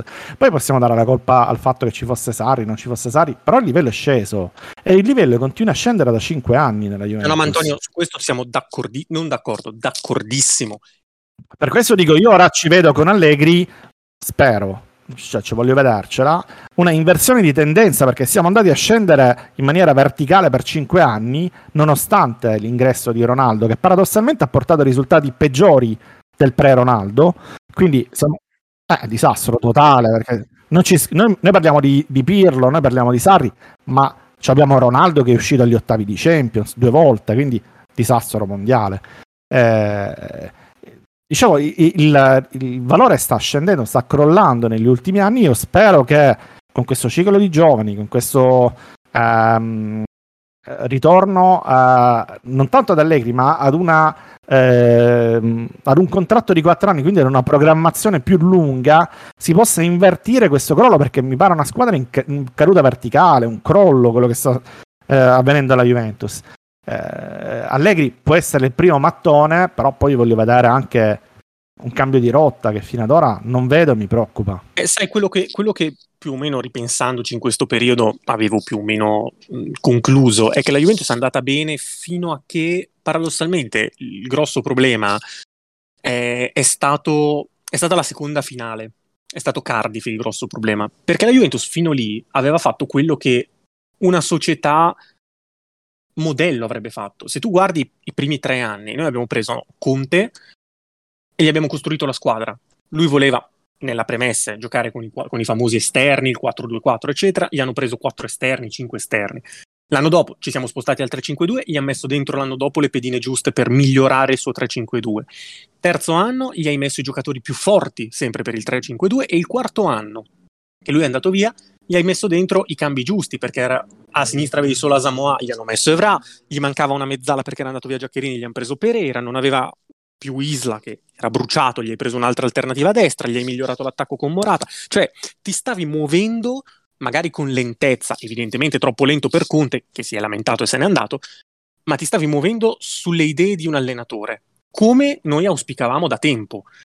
Eh, poi però Allegri ti ha fatto vincere, cioè ti ha fatto vincere, ha continuato a farti vincere e ti ha portato in finale. Tu al primo anno te ne sei fregato perché hai rivoluzionato comunque come da programma, cioè i vecchi, anche se Vidal stava andando bene con Allegri più o meno, l'hai cambiato lo stesso, Tevez l'hai cambiato, Llorente via, Pirlo via, hai rimacinato da capo. Poi però è arrivata l'altra finale. E lì avresti dovuto capire, avresti dovuto fermarti e invece hai continuato a fare una serie di mercati finalizzati soltanto al breve giro, cioè alla singola stagione, a vincere perché sentivi di essere sul punto di poter vincere, perché dopo due finali di Champions in tre anni e in mezzo un'eliminazione secondo me bellissima, tra virgolette, col Bayern, avevi la sensazione di essere arrivato e hai smesso di progettare, hai lavorato su singola stagione, hai cominciato a prendere i Matuidi, gli Uvedes, eh, i Manzuki, cioè i, i, giocatori già arrivati, già pronti per farti vincere e non hai più costruito e hai sono continuato così. E hai continuato così.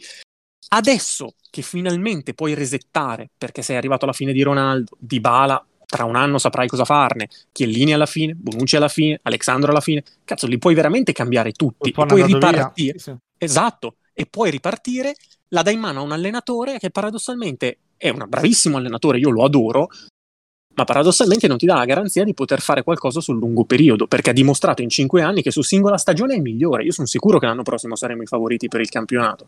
Non so però se gli metti in mano i Locatelli, i Bentancur, abbiamo visto con Bernardeschi di Bala cosa è successo. Eh, questi giocatori qui, i Delict, se lui è in grado di farteli arrivare in tre anni a essere i migliori d'Europa. Io so che su singola stagione l'anno prossimo saremo ecce- eccellenti, non so tra due anni se avremo visto una crescita, che è quello che secondo me serve se tu vuoi stabilizzarti sull'elite, soprattutto quando non hai i soldi per prendere i giocatori già pronti, e non li abbiamo. Non so che altro aggiungere, sono, sono, condivido tutto. Ma io francamente non condivido quasi nulla, cioè io in questa descrizione di Allegri veramente non mi ci ritrovo. Cioè, io sono son perplesso quando sento questi discorsi, veramente perplesso, perché dico, ma stiamo descrivendo Ancelotti, stiamo descrivendo, che ne so, altri allenatori. Francamente io questa narrativa su Allegri, cioè, l'ho sempre trovata particolarmente bizzarra. Cioè Allegri è uno ha fatto tutta la sua gavetta, ha tirato sui giocatori in tutte le serie. Ha Tu, tu non hai mai parlato con, un alle- con un tifoso del Milan, giusto? Cosa? Dico, non hai mai parlato con un tifoso del Milan, giusto? Ma eh, sai, i tifosi del Milan per definizione sono quasi più stupidi dei tifosi dell'Inter, quindi insomma è, è anche difficile da, da- da, eh, come si dice, da- da giudicare bene, perché insomma eh, ci sono dei tifosi del Milan, vabbè, lasciamo perdere, non, non entriamo, non entriamo- non entriamo in polemiche. E comunque io non è che non pa- ho bisogno di parlare con i tifosi, io mi limito a osservare quelle cose e, e dalla mia osservazione deduco quello che penso, se è giusto o sbagliato, ma è un ragionamento mio. non- è un ragionamento, no, ma siccome questo è bene chiarirlo, è un ragionamento mio, non dipende dal fatto eh, che i tifosi del Milan dicano una cosa o quelli del Busto Arsizio ne dicano un'altra, ecco, è un'elaborazione mia, poi sarà sbagliata, ma è mia. Eh, quindi, secondo me, questa descrizione Allegri è assolutamente strana, cioè nel senso non è assolutamente così se c'è un giocatore, se c'è un allenatore che è in grado di trovare a un giocatore il ruolo migliore per lui, questo è Allegri, l'ha dimostrato 50 volte in carriera. Sì, l'ha fatto, però, prof, l'ha fatto di anno in anno. Cioè, spiego, elaboro. Ehm, ce ne sono due che secondo me sono emblematici, che sono Dybala e Bernardeschi. Dybala con Allegri ha fatto le stagioni meravigliose, ma meravigliose. Non si può eccepire che Allegri abbia allenato male Dybala, ma per carità di Dio. Io però guardo i primi tre anni e vedo Dybala seconda punta nel 3-5-2, vedo Dybala trequartista in una forma di 4-2-3-1 che privilegiava Higuain come finalizza- finalizzatore, vedo Dybala a metà tra trequartista in un 4-2-3-1 con Higuain che scendeva a centrocampo a fare la punta di raccordo perché avevi un centrocampo diverso e Dybala che finalizzava di più. E il conto dei gol tra la stagione della finale di Cardiff e quella dell'anno dopo è testimonianza di questo. E andatevi a vedere il secondo anno quante volte è stato Higuain a servire Dybala a, fare, a occupare l'area e quante volte l'anno precedente è successo il contrario. Sono due modi di giocare completamente diversi. E ha finito l'anno mettendolo mezzo esterno nella finale di Coppa Italia col Milan in un 4-3-3 con Douglas Costa da un lato e Mandzukic punta pura. Mandzukic che peraltro ha fatto la mezza punta su un lato e il trequartista l'anno precedente. Ma vabbè, adesso al di là di questo. Bernardeschi uguale, Bernardeschi è stato esterno da 4-3-3 prima, poi l'ha messo esterno al 4-2-3-1 o viceversa, poi ha deciso che poteva fargli fare la mezzala, eccetera, eccetera. A me Sarri, quando è arrivato sulla panchina della Juve, ha colpito perché ha detto, ragazzi, ci sono giocatori che hanno bisogno della definizione del loro ruolo, poi neanche lui ci è riuscito, passi. Però è questo che manca, cioè manca l'idea di... a un altro giocatore... No, un secondo che finisco, finisco scusa, finisco velocissimo, alt- poi tutto quello che vuoi. Bentancur, stesso discorso. Bentancur è stato usato benissimo da Allegri, ma sempre diversamente. E questo va benissimo quando tu hai dei giocatori formati con una personalità, delle caratteristiche e delle capacità definite. E allora tu li puoi mettere dove vuoi. Matuidi, quando l'ha preso la Juve, era un giocatore fatto, finito, maturo, esperto, di altissimo livello, forse più dei giovani che abbiamo preso in proporzione. E potevi fargli fare quello che volevi, perché tanto sapevi che rendeva. Altri giocatori hanno bisogno di un inquadramento diverso. Cioè, Arthur è un giocatore che ancora va scoperto. È bravo, ma va capito, va inquadrato. Bentancur siamo ancora qui ad aspettare di capire qual è il suo ruolo ideale e come va messo. Deve essere sul lungo periodo, non sulla singola stagione, sul lungo periodo inquadrato. Io non dico che Allegri non sia capace, non lo so.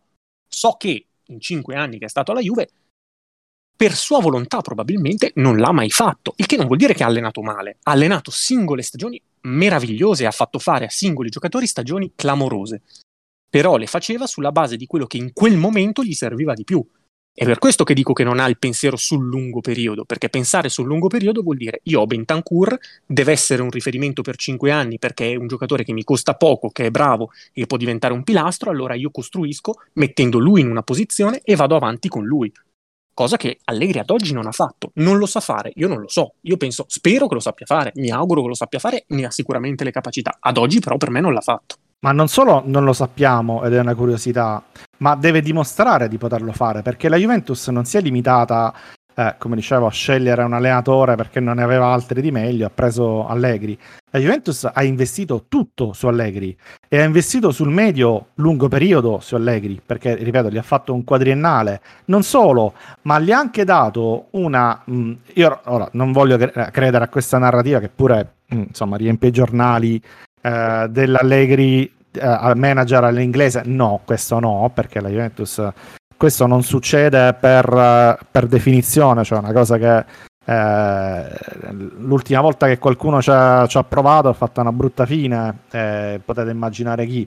Ma dicevo, eh, al di là di questo, eh, diciamo che mh, proprio il fatto di avere un contratto di quattro anni eh, permetterà alla Juventus di costruire assieme ad Allegri, perché eh, n- non devi usarlo una stagione e poi vediamo come va, devi, devi uh, utilizzarlo quattro anni. E questo è un'altra, è un'altra grossa incognita perché, sai, l'allenatore di solito preferisce l'uovo oggi alla gallina domani. Preferisce eh, raccogliere tutto quello che può, spremere tutto quello che può, eh, portare a casa la stagione piuttosto che programmare, piuttosto che lavorare su un calciatore, valorizzarlo e poi eventualmente sostituirlo, venderlo e quant'altro. Quindi questo è anche diverso anche questo rientra tra le diciamo, novità che deve dimostrare di essere in grado di fare, poi eh, ad altri livelli, altri livelli l'avrà già fatto, ma quelli della Juventus ancora no, eh, dovrà dimostrare Allegri di essere in grado di farlo. Quindi questa è un'altra curiosità che ci portiamo dietro. Secondo me non ti hanno chiesto assolutamente questo. Ecco, bravo, eh, prof, questa è la domanda. Questa eh, è la no, domanda. Per forza devono chiedere questa. È la domanda. no, ma, ma per, per quale motivo? Questa è una cosa che puoi chiedere all'allenatore dell'Atalanta. No, no, no, non puoi non averglielo chiesto semplicemente perché mm, è una Juventus da ricostruire.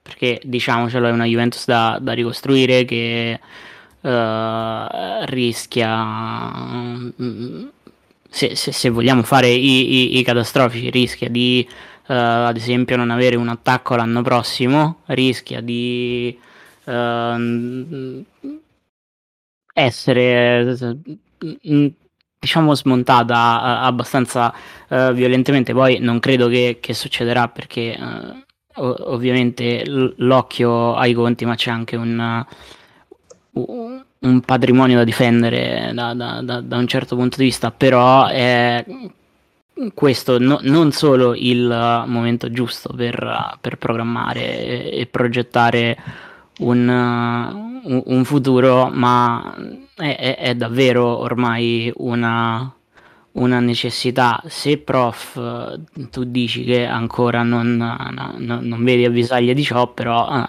eh, c'è, c'è da dire che il doverlo fare prima di essere davvero costretti eh, a farlo e se si è costretti a farlo è, è perché insomma uh, anche i risultati sportivi ormai no, no, no, non possono difenderti in qualche modo e, e ciò non, non, sarebbe auspicabile, ecco, eh, sarebbe da farlo. Per il resto avete da, davvero detto tutto, ma avete tolto le, le, le, le parole di, di, bocca. Io vedo anche tutto ancora un pochino votato, un pochino offuscato perché uh, c'è, c'è tanta tanto inchiostro che, che si è sparso, tanti tasti di tastiere premuti, ma non vedo sostanza e, e ho bisogno di qualcosa in più per, per, per capire. Le, le, illazioni, le ricostruzioni giornalistiche o, o cose varie mi, mi, interessano il giusto perché non credo siano e saranno indicative.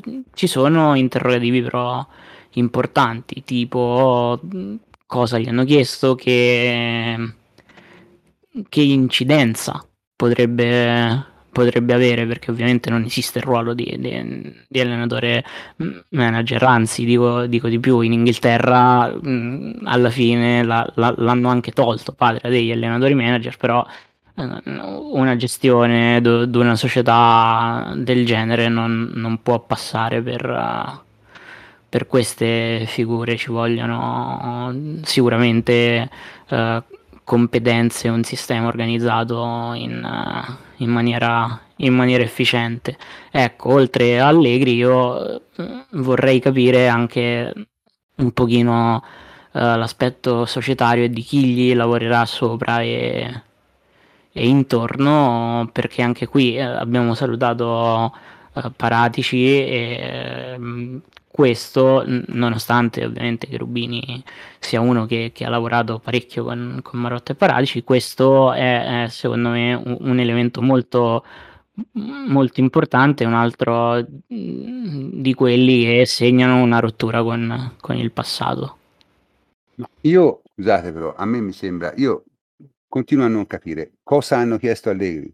Allegri hanno chiesto l'unica cosa che si chiede a tutti gli allenatori della Juve, vincere. Questo gli hanno chiesto. Il discorso sulla programmazione, su, cioè queste sono tutte cose che piacciono, ci piace raccontarci a noi, ma in realtà lo scopo di tutte le squadre che... che però, eh... però lo, sai, lo sai, ti rispondo, lo sai perché è diverso? Perché tu non riesci a vendere un giocatore da quattro anni. Allora, questa narrativa per cui li fanno la squadra, li chiedono di... Sì, è vero, ti chiedono di vincere, ma sono sempre quelli i giocatori, non riusciamo a vendere, a comprare nulla. Eh, quindi devi per forza lavorare con quel materiale, devi per forza cercare di tirare fuori da quei giovani che hai preso qualche cosa. Su, tu su, su Kuluseschi ci devi lavorare, ci devi puntare, devi capire se è carne o pesce, perché c'hai, eh, eh, il tuo futuro passa da lui. Eh, devi fare delle scelte che riguardano alcuni giocatori, alcune eh, situazioni. Eh, è questo che si chiede di programmare. Programmare non vuol dire che devi fare eh, l'Atalanta, ehm, anche perché l'Atalanta ultimamente insomma, va anche piuttosto bene e meglio di noi, ma eh, devi, devi, fare, devi fare insomma... Eh... non esagerare Antonio, è arrivata a un punto davanti una volta in un campionato anomalo. Eh, insomma, eh, eh, insomma ecco, se, se, la prendono, fagli, fagli, fagliela, da, lasciagliela almeno una. Eh, vabbè, la battuta, ma, ma diciamo, è, è, chiaro che deve vincere. Questo è quello che gli è stato chiesto pure a Pirlo. Questo è stato chiesto pure, pure a Sarri. Verrà chiesto a chiunque della Juventus. Però, eh, insomma, abbiamo un mercato bloccato, 200 milioni di debiti e non riusciamo a vendere nessuno. Tocca ripartire da dove sono ripartiti Pirlo e Sarri, cioè dal rivalutare il materiale umano che già c'è, che mi pare sia l'opposto di quello che era eh, l'atteggiamento di Allegri quando se n'è andato non mi pare che fosse per la continuità di quello che c'era, la, rivalu- eh, valorizzazione di quello che non stava funzionando per provare a insistere e cambiare qualcosa, eccetera. Era per il reset Allegri. Ecco, questo reset non è stato fatto. Mm, vediamo se riusciamo a farlo col tempo, perché poi stanno andando quasi tutti in scadenza. Eh, chi lo presti, chi lo dai da una parte, chi dall'altra, man mano ti stai togliendo un po' di, uh, di gente insomma che, eh, che, non ti serve, mettiamola così. Però non è che mh, mm, eh, puoi, puoi, fare le grandi rivoluzioni, io non me l'aspetto neanche, per questo dico che devi cominciare a ragionare anche nell'ottica eh, che questo è il materiale umano che c'hai, non potrai fare grandi rivoluzioni e questo significa anche lavorare nel, nel medio termine, cioè sviluppare i calciatori che c'hai e fare in modo che possano crescere eh, nel rendimento, quindi eh, non soltanto nella singola stagione, nella singola partita, ma anche... Ma guarda Antonio, Antonio, il futuro è fatto di singole stagioni, eh? cioè chiariamo subito una cosa. Sì, ma il mercato no. Ma il mercato no. Ma il mercato no, ed è esattamente il problema della Juventus negli ultimi tre anni. Pensare che si possa andare avanti a fare il mercato stagione per stagione, perché poi ti ingolfi. Ti sei ingolfato e non l'hai fatto più. Il, il problema è sempre il solito. Quando vengono prese del, in una società, vengono prese le decisioni sbagliate, ci sono due alternative. La prima è liquidi. La seconda è se vuoi conservare il capitale, gli azionisti si devono mettere le mani in tasca, perché il capitalismo funziona così. Eh, però lo sai cos'è? È vero, tu dici fai un aumento di capitali di 300 milioni, paghi i tuoi errori, eh, eh, eh sì, però eh, se tu contemporaneamente non eh, capisci quali sono i tuoi errori e non, metti, eh, non ripari i tuoi errori, poi ti ritrovi di nuovo dopo due anni nella stessa situazione. So, eh? so. e poi, e questo è possibile, però non so francamente giudicare se cioè come loro vedano queste cose qui e se le vedano come errori o come altre cose. Chiaro? Beh, oggi la Juventus è una squadra che costa più di quello che produce. Esatto, è esattamente la stessa situazione in cui si era trovato Agnelli all'inizio. Esatto. Esatto. esatto. Sappiamo come ha reagito. Non vedo perché debba fare diversamente adesso. No, no, per carità. Chiaro? Eh, Quindi- però, però- però ci siamo ritrovati eh, a- perché, prof, quello che forse ci dimentichiamo anche, abbiamo avuto la bravura, ma anche la fortuna di ritrovarci un centrocampo all'inizio dell'era Agnelli, quindi quando è è ricominciato il ciclo, pazzesco. E il, ce- il centrocampo che è stato citato prima, ecco, mi scendeva una lacrima, cioè Vidal, Pogba, Marchisio e Pirlo, è qualcosa di irripetibile. E noi siamo anni che non abbiamo un centrocampo degno, diciamoci la verità. Io non capisco perché, cioè forse l'errore dall'inizio è stato quello di lasciare andare via Po- Pogba, diciamocelo. È una cosa che No, francamente... Non era possibile. Cioè, nel senso, Eh, non lo so, prof, non lo so, non lo Eh. so. Non lo so se non fosse davvero Lo- possibile trattenerlo. Eh, Raiola è uno che comunque riesce a far ragionare anche Con i soldi tutto possibile. Ecco, sì, infatti. Forse non abbiamo osato in quel momento, però poi ci siamo sputtanati, perdonatemi il termine, tutti i soldi mm, in altro modo, lo sappiamo, con alcune scelte opinabili. Ecco, voglio dire, eh, intervenire sul centrocampo è una priorità da anni, però non lo si fa. Eh, lo sappiamo tutti. E anche quest'anno è stato uno dei problemi più grossi. E vedremo l'anno prossimo. Poi a me quello che dispiace. ehm, avete ricordato voi, tra l'altro, la Cabala, cioè l'IP, l'IP bis, che effettivamente non fu entusiasmante anche se ci regalò il 5 maggio. Ricordo anche il Trapattoni bis, che non fu proprio una quello fu minestra. terribile. Fu terribile. Anche se lì ci furono poi le basi per quello che fu l'IP1, diciamo, però lasciamo stare. No, ritornando al discorso, eh, io spero che vengano valorizzati alcuni giovani che quest'anno sembrava dovessero essere finalmente in prima squadra, poi sono spariti dal- dalla circolazione, ora sembra che siano anche oggetto di mercato, tipo Fagioli. Fagioli l'abbiamo visto una volta soltanto in prima squadra e ha giocato Eh, ma- anche bene, eh, lo so. Io vorrei rivederli, sti ragazzi, li vogliamo far crescere E allora, dare- e, allora, e, allora, e allora devi tifare l'Udinese. Eh, Eh, con l'Atalanta. Ma no, prof, il Barcellona fa giocare il Real Madrid fanno giocare ragazzi di 17 anni, li, li buttano nella mischia e poi questi diventano Vabbè, queste sono subito- leggende, dai. Eh, Non no, è ce in realtà. Cioè, cioè, in determinate circostanze l'hanno fatto, ma quando l'hanno dovuto fare senza, senza, diciamo, senza rete hanno pagato. Quindi non è così. Non, non costruiamo queste narrative che, che, sono fantasiose. Ah, io, io- io vedo nella, nostra, nella Juve sempre una certa ritrosia a, a lanciare i giovani. Ecco, questa è una cosa che sinceramente mi dispiace. Ecco, lo dico Ma chiaramente. il problema è avere mh, giovani di, di livello da lanciare, sarebbe un, un discorso veramente profondo eh, che, che tocca anche vari aspetti dell'organizzazione del club. Se te mi dici che eh, potrebbe essere organizzato meglio il settore giovanile, potrebbero lavorare meglio in un certo modo, eh, potrei essere d'accordo, però mh, per le cose come stanno, eh, diciamo che è più facile che la Juventus i giovani forti mh, se li vada a comprare più o meno già fatti. È una cosa che eh, ti costa perché ti costa, però è, è davvero difficile che poi un, un Fagioli sia davvero a livello della, della prima squadra. Eh, è, è più verosimile che un Fagioli sì, è più verosimile che un Fagioli magari faccia quelle eh, due, tre presenze. È, è- è brutto da dire perché poi eh, so- so- sono ragazzi, eh, Fa- Fagioli per quanto mi riguarda anche un po' di qualità, però più, mm, più verosimile vengano valorizzati in quelle due o tre partite eh, stagionali per eh, eh, diciamo renderli appetibili, fare un altro, un altro tipo di, di politica. Ecco.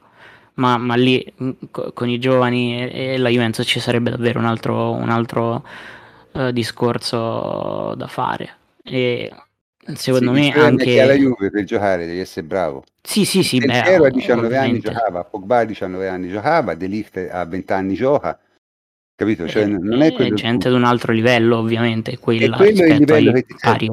Sì, E quello è il livello che ti Oh, serve. prof, alla Juve giocano anche dei pipponi, però. Eh. È Cioè, vero. non, è, non è che gioca soltanto Uh, il Zidane, lo Zidane 24enne, eh, Cristiano Ronaldo della prima ora. Cioè, il problema è non è una questione di età, è una questione di scegliere i forti, eh, oppure mh, potenzialmente forti. Eh, il problema è che ultimamente ce ne sono pochi. Mm, su 25 giocatori, quelli forti o potenzialmente molto forti, non sono poi tantissimi. E quelli che abbiamo sono più che altro dei buoni mestieranti, per gran parte, che prendono stipendi sproporzionati. Quindi, eh, tra l'altro, questo è il motivo per cui ti trovi poi non nella situazione economica in cui ti trovi. Eh, quindi eh, vediamo anche qual è la situazione della Juventus. In, questa, in questo contesto, probabilmente eh, non sarebbe male puntare su qualche giovane di potenziale elevato, e non necessariamente dico fagioli, ma vado a prendere due giocatori della, della Liga 1, per esempio eh, piuttosto che prendere dei onesti mestieranti che prendono 6,5-7 milioni eh, l'anno e non ti danno nulla. Io, io, prenderei anche come esempio Felix Correia, anche lui è uno di quelli che potrebbe essere tranquillamente valorizzato. Io spero che l'anno prossimo Miretti e Dagraca abbiano un pochino di spazio in più, sicuramente lo avranno in under 23, ma spero di poterli vedere anche ogni tanto in, qualche par- sempre nei limiti ovviamente della mezz'ora che c'è o, o comunque per non bruciarsi gli slot.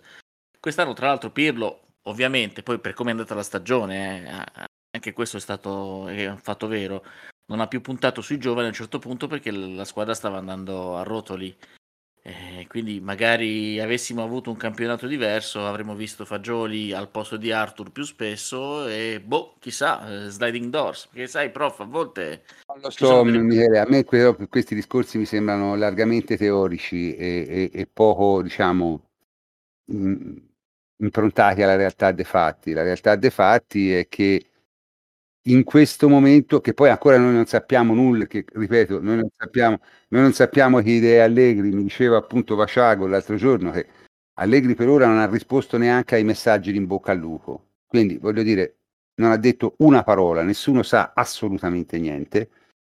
Ci sono dei procuratori che stanno, tipo il procuratore Pianic per esempio, stanno mettendo, stanno mettendo in giro delle voci, ovviamente per motivi commerciali, ma in realtà non si sa assolutamente nulla, non si sa che tipo di rosa la Juve. Io credo però che il discorso del Fantonio no, non sia minimamente nella testa di Andrea Agnelli. Eh. Io mm, ci scommetterei quello che vuoi. Cioè, nel senso, il discorso della programmazione, far crescere... Ah no, anche perché non lo sanno fare, quindi sono sicuro che non è nella loro nella loro sì, mente. Non è nella loro mente, vogliono fare chiaramente altre cose, hanno preso allena- Allegri perché è un allenatore di garanzia, è uno che è capace di costruire una squadra partendo dai giocatori, siccome te non puoi giocare molto i giocatori, devi partire da quei giocatori lì, e basta. Cioè, questo, questo, è quello che vogliono fare. Poi cercheranno di fare le cose che, che, che è ovvio abbastanza fare, tipo prendere la quarta punta, tipo cercare... No, no, mettere... ma è chiaro, ma se tu vuoi fare quello devi fare altro, devi prendere Campos se vuoi fare quello. Eh, l'ha preso il Real Madrid, eh, sì, e, lo faranno e, loro probabilmente. E durerà lo spazio di un mattino al Real Madrid. Ma insomma, c'è, già, c'è già stato il Real eh, con ottimi eh, risultati. Però, però a, me sembra, a, me sembra, che la prospettiva che tu dipingi, prof, sia quella che noi continuiamo a fare il simile Real Madrid, cioè a campare mettendo dentro i giocatori migliori che riusciamo a prendere, quando neanche più il Real Madrid fa il Real Madrid. Perché quando non ha che... i soldi del Real Madrid. Esatto, ovviamente, ovviamente, eh, perché ormai anche il Real Madrid, no, no, non indifferente, neanche il Real Madrid punta più sui Cristiano Ronaldo, punta sui Vinicius, punta sui Rodrigo, ha fatto crescere Valverde, ha preso, beh, i terzini li continua a pescare ovunque praticamente e ne hanno girati sei, uno più forte dell'altro e uno più giovane dell'altro. Bravo anche loro. Non, non, mi veniva Valverde, ecco, bravo, bravo Matteo, tra i giovani appunto lanciati dal Real Madrid. Ho capito ragazzi, ma Avete idea della differenza a livello tecnico tra questa gente qui e quella giovane dell'Under 23 della Juve? Cioè, avete, avete una, una, un'idea? Ma, ma, ma l'Under 23 è una squadra di Serie C, ragazzi, no? non l'Under 23. Ma in Europa puoi andare a prendere l'equivalente del Valverde eh, di turno del, dall'Uruguay e, e, poi fare un'operazione simile. Cioè, non è detto che devi andare a prendere Fagioli. Non vuoi prendere Fagioli perché per te non è del livello sufficiente, ti credo, ce l'hai ogni giorno davanti eh, lo puoi valutare con tutta calma, tra l'altro è aggregato alla prima squadra da due anni, quindi se non lo conosci tu, non lo conosce nessuno, però vattelo a trovare un altro. vattelo a creare un altro, un altro giocatore. E Eh, comunque Valverde è stato mm, prelevato a 16 anni per 5 milioni, quindi comunque mm, Eh, ma è, è quello che devi fare perché poi paga sul lungo periodo. Cioè, io oggi, io oggi sento. Io l'ho visto difficilmente fare alla, alla Juventus. Ecco, Eh, è un grave errore, ma soprattutto adesso, soprattutto adesso. Ma se poi io penso che adesso saranno voci del procuratore, tutto quello che volete, ma se poi veramente siamo su Pjanic, cioè ti cascano le No, braccia. o Cioè, Tolisso, o c'è- Tolisso. Io, per carità, non sarà vero niente, eh, però ti cascano le braccia. Mm, Cioè, Matteo, il problema non è se è vero o no, il problema è che non hai al- alcun parametro per dire se è vero o no, quindi eh, discuterne diventa un- neanche un esercizio di stile. assolutamente avrà senso discutere di tutto questo tra due mesi, tre mesi, quando sarà finito tutto, quando sarà un po' più chiaro.